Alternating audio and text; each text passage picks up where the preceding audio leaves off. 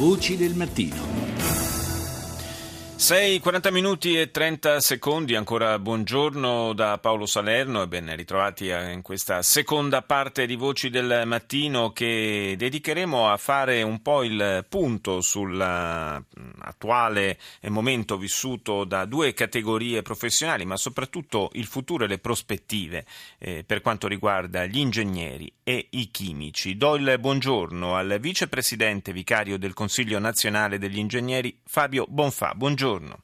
Buongiorno. Senta Bonfà, eh, partiamo dal, dal, presente, cioè dalla situazione attuale. La vostra categoria eh, quanto ha risentito della, della, crisi generale del Paese?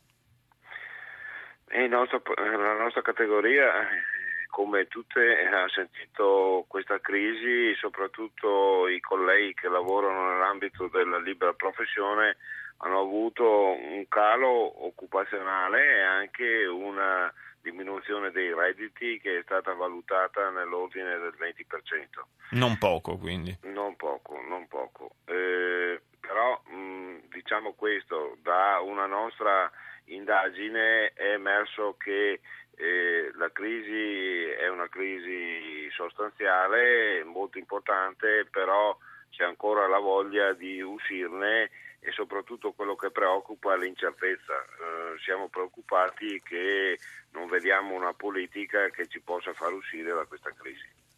Senta, quando si parla di ingegneri ovviamente stiamo parlando di, in realtà di un ventaglio molto ampio di, di attività professionali, perché insomma eh, ingegnere si occupa a seconda della specializzazione eh, delle cose più disparate, possiamo dire. Quali sono i settori eh, che sono all'interno della, della vostra professione che sono più trainanti in questo momento?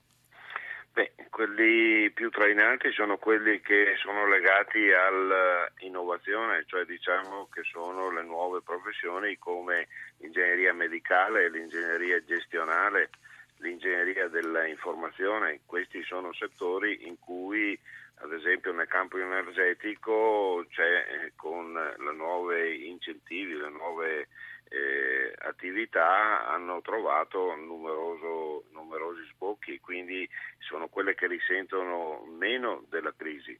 Quelle che risentono di più sono le classiche ingegneria civile, perché l'edilizia è quella che ha subito la maggiore contrazione di lavoro. Ad esempio, noi ieri nella nostra Assemblea nazionale abbiamo parlato degli investimenti, in questi ultimi sei anni di crisi sono diminuiti del 25% e nell'edilizia, nelle costruzioni, che è il settore che interessa molti colleghi dell'ingegneria, addirittura il 28%. Senta, parlava di ingegneria gestionale. Che cos'è l'ingegneria gestionale? Quei, è una laurea nuova, diciamo, che è quella appunto che um, interessa la gestione delle aziende, delle società, delle imprese, quindi è un'ingegneria che punta l'attenzione sull'organizzazione delle, delle aziende e quindi è una, una, laurea molto moderna, molto apprezzata e, e i, i colleghi laureati in questo settore trovano lavoro in tempi relativamente brevi e anche con soddisfazione. Quindi sostanzialmente un approccio scientifico alla gestione aziendale. Che, eh, esatto, ecco. esatto, esatto. Ehm, le volevo anche chiedere questo, si dice, è una, una cosa che insomma, si sente ripetere spesso, che la laurea in ingegneria eh, sia una di quelle attualmente che garantisce maggiori possibilità di entrare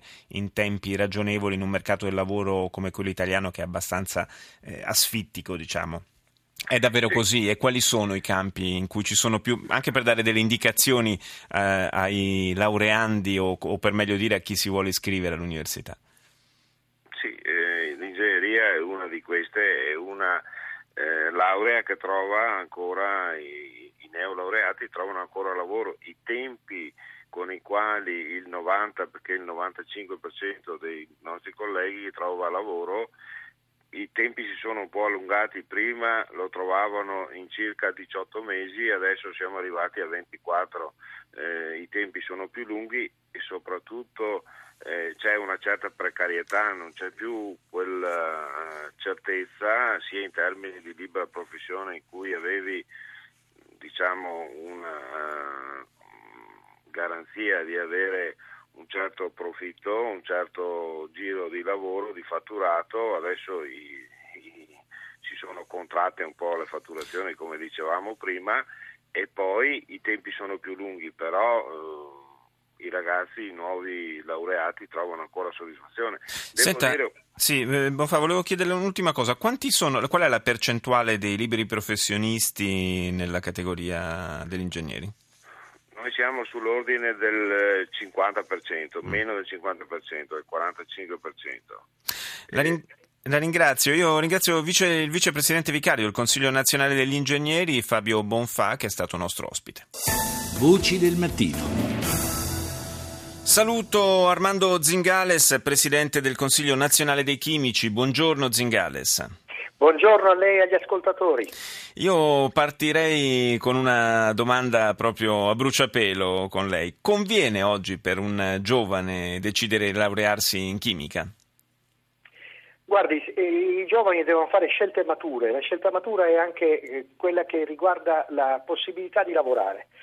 I chimici in Italia iscritti negli albi sono 9.200, di questi 3.000 fanno la libera professione.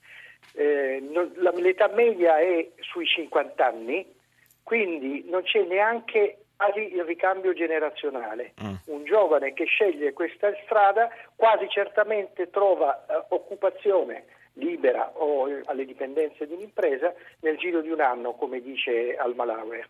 Eh, quindi insomma un settore interessante per chi, per chi vuole appunto avere la, la, speranza, in questo caso come dice lei quasi la certezza direi di uno sbocco professionale abbastanza rapido. E, mm, il fatto che in questo periodo di, di crisi prolungatissimo eh, l'unico settore che sia riuscito a, a tenere eh, i livelli, anzi per certi versi anche a incrementare il proprio giro d'affari sia quello della green economy eh, ha qualche cosa a che fare con eh, la, vostro, la vostra professione? Immagino di sì.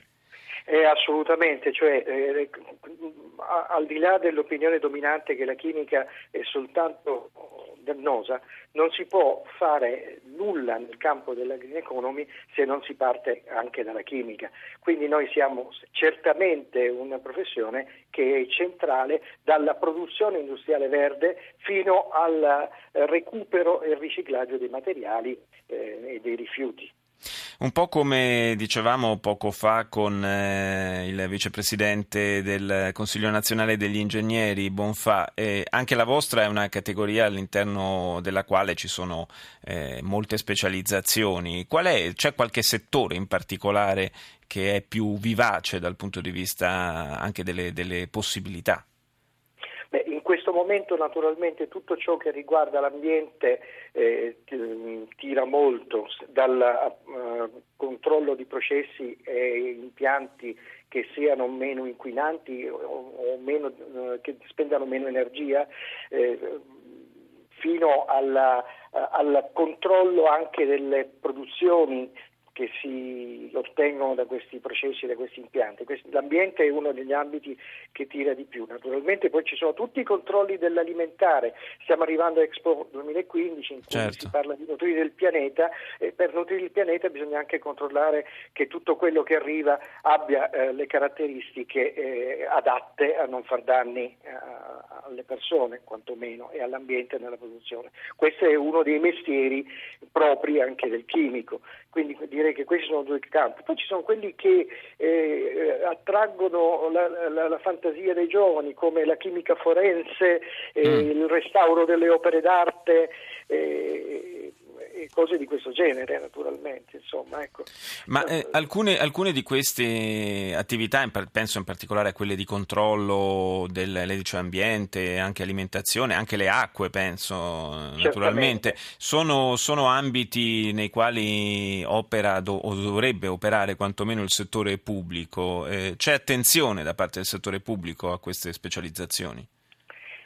Eh, settore pubblico ha delle posizioni che sono eh, previste da, da, leggi e regolamenti in cui devono esserci i chimici. Naturalmente con la crisi generale e con uh, la spending review eh, in molti casi alcune posizioni sono rimaste scoperte e quindi dovranno essere poi coperte nei prossimi anni. Ci sono delle, degli rallentamenti nei ricambi e negli assorbimenti. Questo è abbastanza diffuso anche nella pubblica amministrazione. Grazie ad Armando, ad Armando Zingales, Presidente del Consiglio nazionale dei chimici.